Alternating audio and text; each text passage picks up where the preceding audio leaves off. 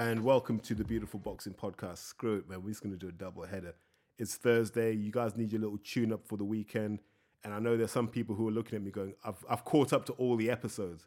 So I've got to set that pace now and keep you guys keep you guys grafting. People have got walks to complete, push-ups to complete. Sometimes it's your, you know, I mean, it's your your three miler. I don't know what it is, but you know, just probably not. I don't call it an odds and ends episode. I think this is more talking about where boxing's headed. And I'm just gonna take my lead off Eddie Hearn because Eddie's really good at.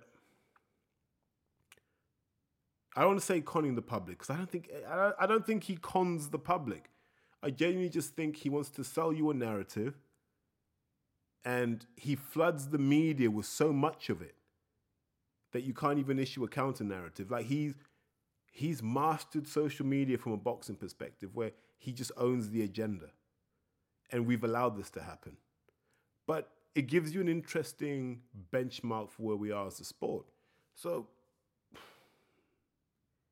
best to just jump straight in, I guess that when we bring boxing back, I don't want to do it in a studio. I don't want to do it in an enclosed environment that just doesn't capture the intensity, you know, the moment, the energy. And here it's going to look very different. And obviously, we're in a privileged position to be able to do it. It's a huge amount of work. There's still a lot of obstacles to overcome, but we're in a good place. We're targeting the middle of July this week we're starting to reach out to a number of fighters and their teams and their managers to see if they're going to be ready to go. But the phone ain't stopped ringing. I mean, messages coming through social media since we announced on a didn't announce just you know a, a article went out in the mail. Well, man, man, man, man. So let's just talk about what's going to happen when boxing is back, whenever that is, however that is. We still don't know. First things first, Eddie Hearn's talking about that that house they used to live in. Was it Mascalls? He talks about it like they're about to do a show at Buckingham Palace. oh man. listen, it's a eh, listen, eh, it's a beat up looking old building in the middle of Essex, not near anything. No, it's not. No, I don't even think it's of any historical significance. Oh, you can see Canary Wharf in the background. Nobody cares, and that's where he wants to stage his shows. That doesn't make any sense to me. That just strikes me as the ultimate demonstration of ego. Now, I don't know if you could make open spaces available. Like, if you're really serious about trying to do it somewhere iconic, why wouldn't you just have a show in Hyde Park? Why not? Just have a show in Hyde Park. If you really want to bring boxing back, you'd have it in Hyde Park. Now, I've talked to people in boxing about this ad nauseum, right? I'm sure this will come on later, but Hearn's talking about he wants to run four fight cards on consecutive weekends, culminating with Dillian Whyte versus Alexander Povetkin. But the, there are a number of key obstacles that kind of stand in the way of of that happening when Hearn says. So number one, were you to bring Povetkin in, if I'm correct, the government guidelines are you'd have to self isolate for two weeks after June 1st. So my understanding is Povetkin is in Russia currently, and my understanding is also that Dillian is in Portugal unless both guys are planning to arrive pretty much now, you're looking at having to self isolate for two weeks. Now, I don't know what that means from a training perspective. I imagine self isolate means you cannot train. So, what's the point of going through a camp and then having to quarantine yourself for two weeks? So, that doesn't make sense off the bat. Like, I think Eddie was right when he was talking about you have to make domestic fights.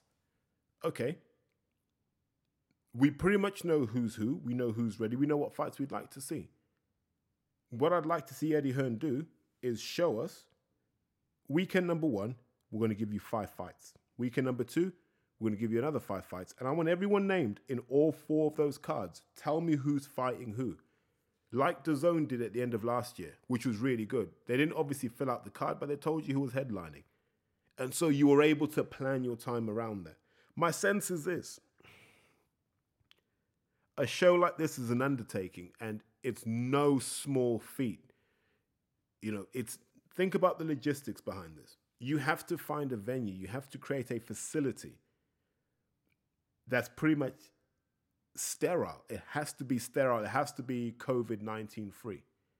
And that means regular testing. That means pretty much locking down a hotel or one of those De Vere resorts. I don't know if anyone's ever stayed at one of those.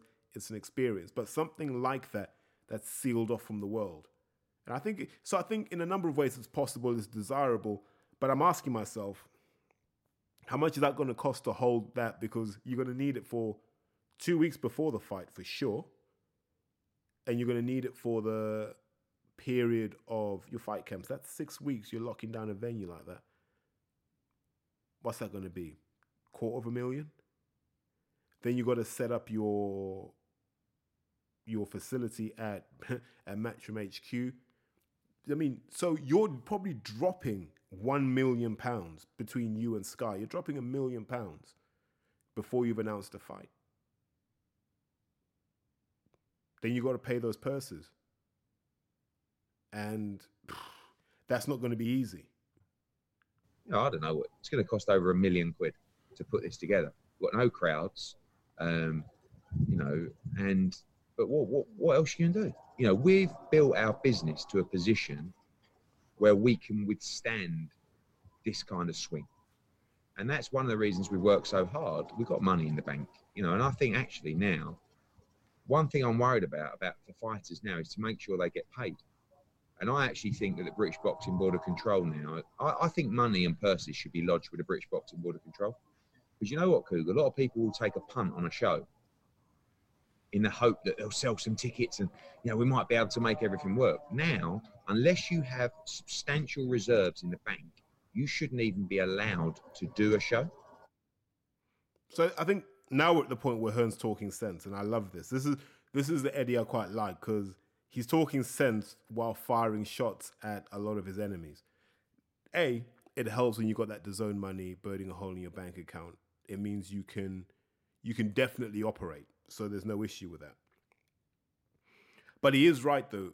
You don't want to see purses go down at a time like this because boxers have to make a living. I think at the top end, you'd expect a bit of deflation simply because who's going to be buying the pay per views. But further down the card, you can't really sweat the assets any more than you are currently. You know, everyone's trying to put that work in. Everyone's trying to to hustle, and so this million you're spending creates a strategic problem because you don't want to just put any fight on a card. So all of this creates an interesting dilemma if you're Eddie Hearn do you treat these four shows as an investment? So you fill these shows with people you see money in. So here are the people I believe will make me money in the next two to three years. Or do you go, this whole period is a write off. All I need to do is get out before my rivals. And so you fill the card with people you're not necessarily that bothered about. I don't know which direction he's going to go. If it's me, and I'm I'm I'm probably going to lose money on these shows. I would want to have guys that I'm building around. These are the shows that you want to have someone like a Conor Benn on. But then I'm like, and I learned this from the UFC. Do I want to watch Conor Benn against someone in a sterile atmosphere? It, I'm not used to it. That's more failing on my part than anything else, but I'm not used to it. Maybe other people are, but I, I just, it doesn't sit right with me. So then I, t- I swing the other way and go, just get people on who can have a decent fight. So then you start looking and you go, okay, I'm going to pick a guy like a Ted Cheeseman who who has to rebuild, and I want to find someone else at 154 who looks like he's ready to go. So do I just whack Cheeseman and Fowler in there? No, that strikes me as a fight that you'd want to have in front of a crowd, maybe a Liverpool crowd or an O2 crowd. Or what's more likely is you get someone like a Ted Cheeseman and you pair him off with Sam Eggington, right? Easy. Matchroom are familiar with Eggington. It's an easy story to sell. You know, call it a crossroads for both guys. Whoever wins this can move on. Or you pair Ted with someone like trying to think. If you want to be off off off piece with it, maybe a Troy Williamson, but he might be signed to Frank. I can't off the top of my head, I don't remember. But someone like that where you can rekindle maybe some amateur rivalry, some some GB kind of rivalry. And that's what you try and do. And you work your way up a card doing stuff like that, where you just get guys in that you're not invested in whoever wins or not, but you they'll give you a hell of a fight because they have everything to fight for. And that's where you get guys like Dave Allen. You say, right, do I just whack in Dave Allen with uh, I can't even think at this point. Now Fabio Ward is probably too much for him. Mm. Do you give Dave Allen a rematch with a Nick Webb? Do you give Dave Allen uh, who else is a heavyweight who would be interesting? Do you even give Dave Allen Hughie Fury? Just give Hughie someone to to step over as he moves forward. And all, there are all of these options you can suddenly have. But you're really looking at fights, I think, over the next four weeks, if that fight club does happen, where it's guys facing each other where Hearn doesn't care who wins. It would be the same plan, whoever wins. And as fans, I think that'll be interesting for us because we probably won't care who wins. So we can genuinely watch and enjoy a fight and go, wow, I'm literally just watching this, hoping to be entertained. And if Hearn can pull that off, I think this will be a really good idea. And it will put pressure on people. But like I said, I'm not comfortable with the idea that we're trying to promote this as if they're having it in the grounds of Buckingham Palace and whoever wins gets a knighthood is utterly ridiculous. But one area where Eddie Hearn is correct is fighters should get paid what they've been agreed if if someone says, "Look, mate, you're going to fight for 25 grand," at the end of that night, you should get your 25 grand. That's my belief when it comes to boxing. And one thing we all have to give Hearn credit for is he's made it cool to pay people on time. And who would have thought you'd ever say that about a professional sport? It's cool to pay people on time. Not we need to wait for the, the gate receipts to come in. None of that. No, no, no, no, mate. There's your money. And he's right it's about time we started running boxing on a sound footing where even if you've got to borrow the money, it's not an issue. But where where's your war chest to make these fights happen? Stop having guys risk their lives in the hope that somehow the fight breaks even. Making a fight break even is a promoter's job. Hearn's job is to make sure fights break even. And like I've, I've said on numerous occasions, every matchroom boxer gets paid. As soon as the fight's done, pretty much there you go. There's your money. Well done. That is how boxing should be. And I wish Hearn would make a bigger issue of this than just trying to stick it to other promoters. I, I genuinely wish he went to the board and said, you know what? If the board aren't going to mandate this, we'll go to another governing body. Because we have to start mandating that fighters get paid. A lot of guys don't get paid. You know, a lot of guys on cards are fighting for free. They're paying to fight. We shouldn't have that in boxing. No one should be paying to fight. That doesn't make any sense. And I know the, the counter argument is they have to invest in themselves, they're their own business. But it's like, well, why would you run at a deficit? Why would anyone allow you to run at a deficit? Doesn't make any sense to me. And I think Hearn is bang on in that. That yeah, you know, why don't the board check with promoters every year and go, look, show us your accounts. Let's make sure you're solvent. Let's make sure you're in a position to put on fights and not bring the sport into disrepute by basically shafting boxers. And there are many promoters that do it. A lot of skullduggery happens. Sometimes, if you sell a lot of tickets, they'll turn your six rounder to an eight rounder. They'll change your opponent to a better opponent, and they'll pocket the profit that comes from selling more tickets. So, you know, no, Hearn is spot on on that one. And credit where credit's due. You know, one of the things I'd like to see different when boxing comes back is shows are run on a profitable basis. You know, and if you are going to take a loss, at least have the reserves in the bank to absorb it and understand that you're investing in your future talent. Mm. And so the the more I listen to her, and the more I realize he's talking at the moment and he's talking a plan into existence. And what he's trying to do is he's trying to test the boundaries and he's trying to understand what he can do and what he can't do in a situation that seems to be changing on a weekly basis. You know, we've touched on the fighters getting paid. we don't know what the purses will be for this. Obviously, it'll be a loss making show. Hearn's aspiration is that fighters should get the same purses but for harder fights. Fine, as fans, we're okay with that. What they get paid isn't our business. The important thing as fans is that these guys get paid because they entertain us. Um, bringing boxing back isn't like bringing football back. I think football carries less risk. Number one, you've got about I don't know what's the what's the square footage? Maybe about eight thousand square feet. No, it's probably more than that. Maybe eight thousand square yards. I think that's what it is of space to play around in. A football pitch is pretty large. You know, you can you can generally socially distance. Goalkeepers will be pretty good at that. I think sports that are contact sports will be generally harder to do because you're gonna have to regularly test in camp when you start coming into the sterile facility or secure facility, however you want to call it. So I don't know how many tests that is. I don't know who bears the cost for that. I don't know who bears the liability if it goes tits up. So it means that if you want to make a five show card, you're going to have to have five five guaranteed fights and then a couple of optionals. You almost need spares. So you need to be saying to guys, listen, everyone's got to stay in shape in case you're a spare and you get called upon. What would have been good, I think, and I'm just going to put it out there, it would have been good if Hearn had said, do you know what? We're going to do five professional fights and we're going to do five amateur bouts. I think that would have been really, really good because if you look at these these guys who thought they were going to get their chance at Tokyo 2020, this was going to be their year. Some guys might go pro, some might not go pro. So, um, who's the kid who turned over with Frank? Karol Itauma. Shouts out to him. He's already turned over because he's he's not waiting for 2021. He's not really looking to wait till 2024. But there are guys out there in the amateurs right now, or even guys who who are like who've declared that they're going to go pro.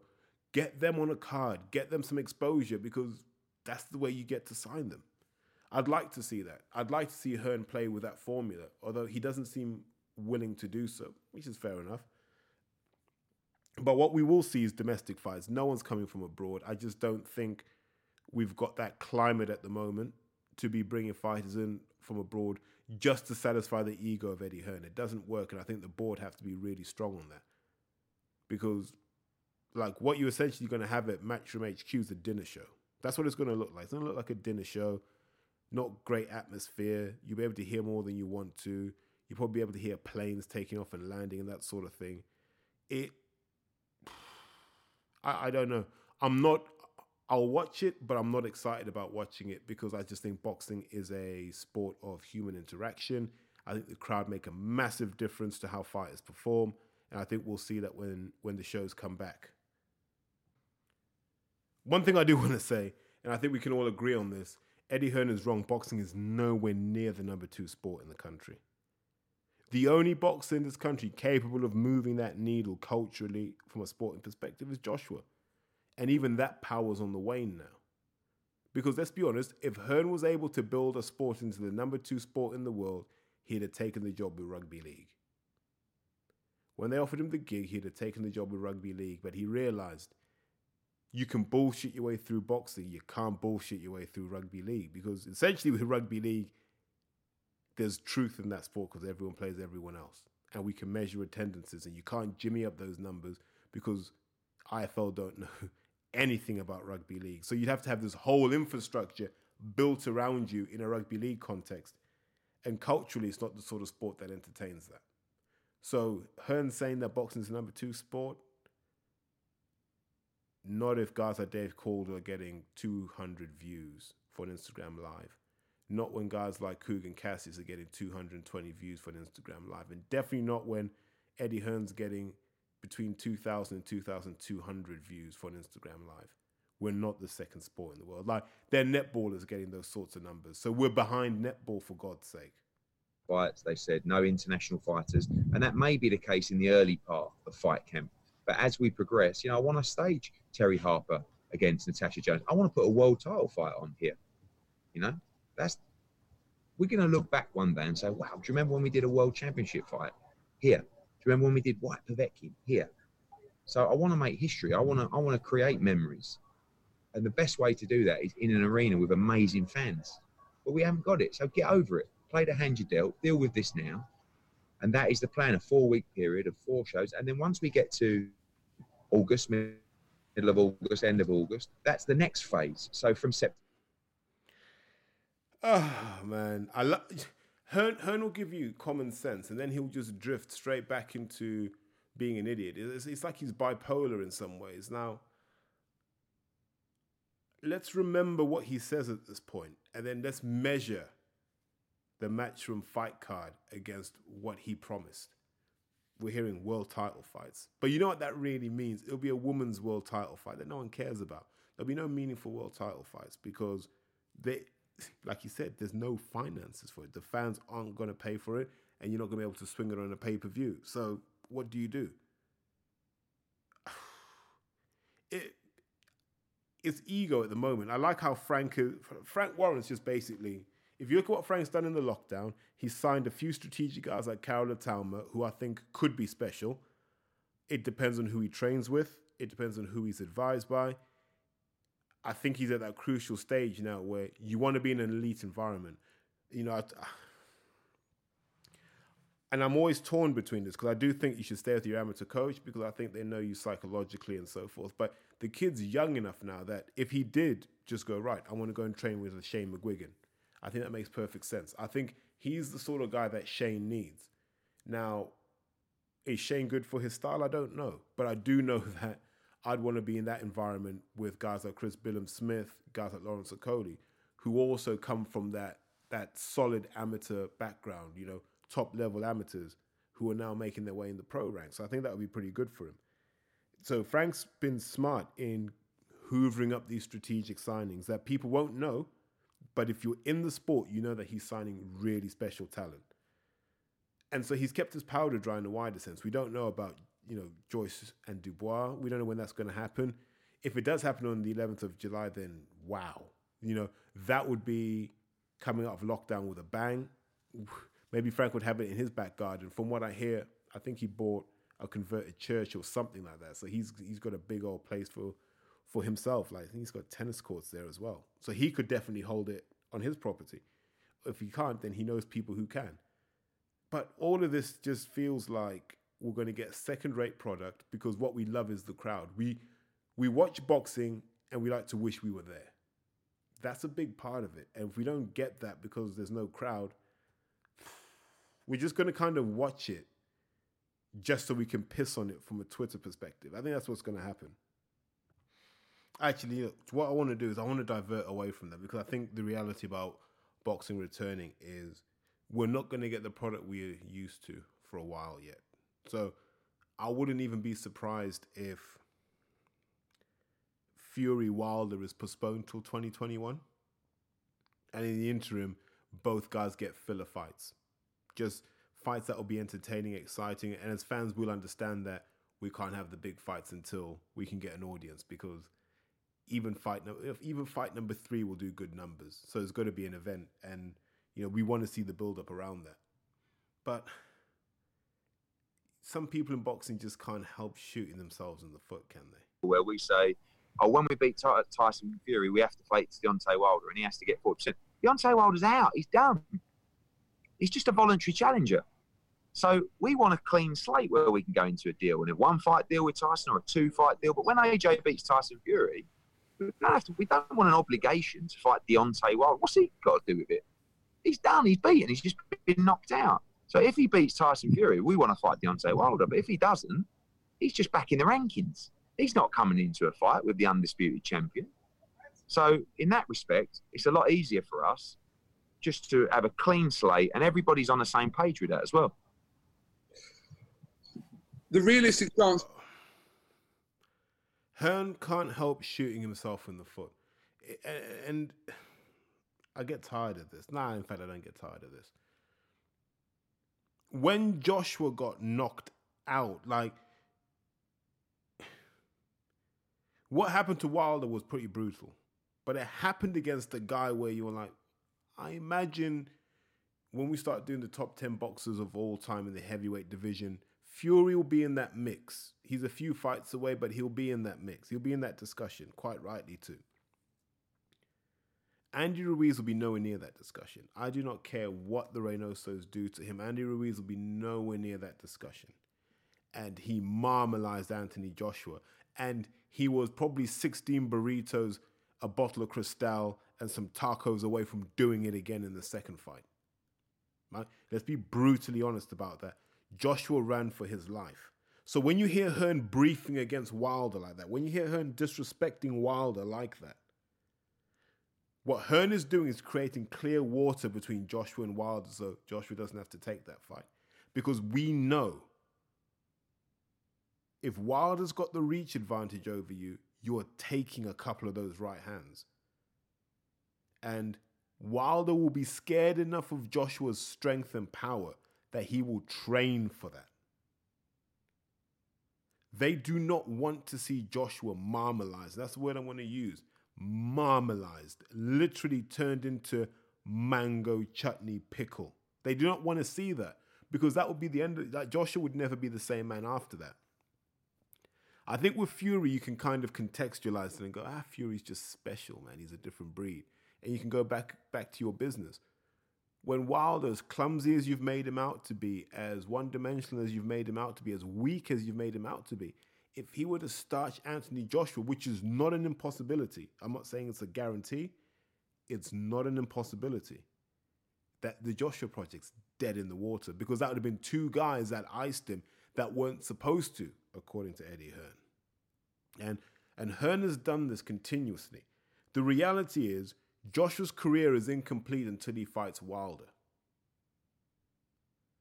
That's I, I just do not care until he fights Wilder or until Wilder loses to someone of a Ruiz level. Like if if Wilder lost to Joseph Parker, for example, then then I'd kill all talk of that fight. But right now, Wilder's number two heavyweight because he's only lost to the number one.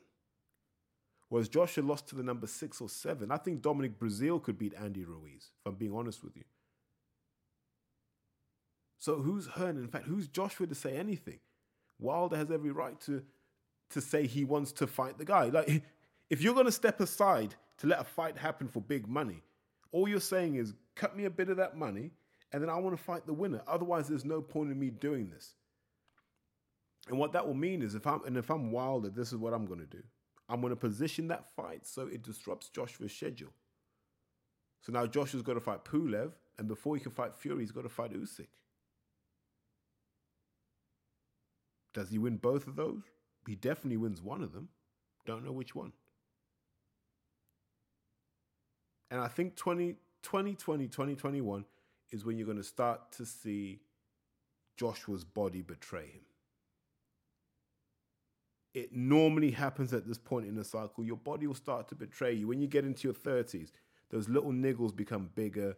You know, your tendons start to tell you, listen, I can't I can't hold all this muscle. We're not used to this kind of mass. All these things will start to catch up with you. So it's in Joshua's interest to get the Fury fight done quickly and the Wilder fight done quickly. And if he can win both of those, let him clean up and leave. Because the longer he leaves it, the more likely he has to face guys like Yoka, guys like Dubois, Hrgovic, um, Dychko, who's on his way up as well all of these guys that are coming up and they're hungry. And I don't think Josh has been hungry for a long time. So let's see if Joshua's got the killer mindset.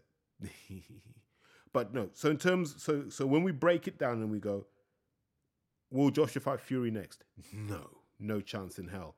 Pulev isn't stepping aside. Wilder's not stepping aside. So who does Joshua fight next? Pulev. Who does he fight after that? Usyk. But then we get to 2021 and we're like, well, when's the last time he defended the WBA? So all of a sudden, this this whole talk has just been Hearn just making sure that Josh was in the discussion about everything heavyweight related.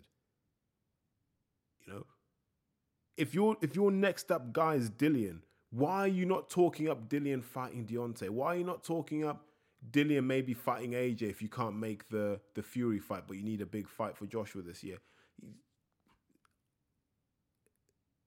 I want to repeat this. The job of Eddie Hearn, the job of Team Joshua, is to avoid all threats and try and nick that fourth belt. That's what they've always tried to do. And that's why they swerved Wilder for so long. This, this is what I believe is true. They swerved Wilder and they said, look, we're going to delay fighting Wilder for long enough that he loses that belt. And when they saw Fury, they thought, ah, if only Fury had waited a year. But Fury got the draw. Then Fury did what he did. And that kind of upset the calculus because then it's like, we're never going to beat Fury, but at least we're not going to get starched. He might play with us a bit, but Joshua will live to fight another day after Fury. And they know no one is the same after that Wilder punch. The only guy that seems to have ridden it out was Tyson Fury. And fair play to him for doing that. But there aren't many Tyson Furies about. So I think as heavyweights, we're not going to see what we want. Number one. Number two, what happens to Dillian? Because Dillian had always talked about he wanted to fight Wilder. And now you've got to talk about you want to fight Fury. But you've had many opportunities to fight Fury and you didn't want to. So is it about the money? Is it about the belt? I don't mind which one it is, but everyone needs to start being honest about what the agenda is. Because there are four guys that should be fighting each other regularly, and they're not doing so. And I don't blame Hearn. I don't blame Arum. I don't blame Haymon. I blame them all collectively. The only guy that's putting his heavyweights in any kind of danger right now seems to be Frank Warren, and fair play to him. And one of those guys will come looking for Joshua. And then you'll start to see Eddie Hearn brief against the winner of that fight and go, nah, I think Joshua beats him. And they'll try and take value off these guys because that's how Hearn works. You know, he always talks about people are haters. Hearn's the worst Wilder hater ever. And Kugan never pulls him up on that. I've never heard Kugan say, well, Eddie, I do interviews with you all the time where you talk about you should be applauding people's hustle, but whenever you talk about Wilder, you always want to shit on him. But, mate, I'm tired of it. You know, hopefully Wilder rebuilds, does his thing, and I want to see him fight Joshua, and I'd like to see him knock Joshua out. And let, let's just draw a line under that beef and go, well, we know who the better man is. But look, I'm going to sign up because it's about one in the morning where I am, and I've just done two back to back. Um, for no other reason, I just didn't want to do an hour long episode. So apologies for for playing with the numbers on that one. But listen, guys, you take care, and I'll speak to you all soon.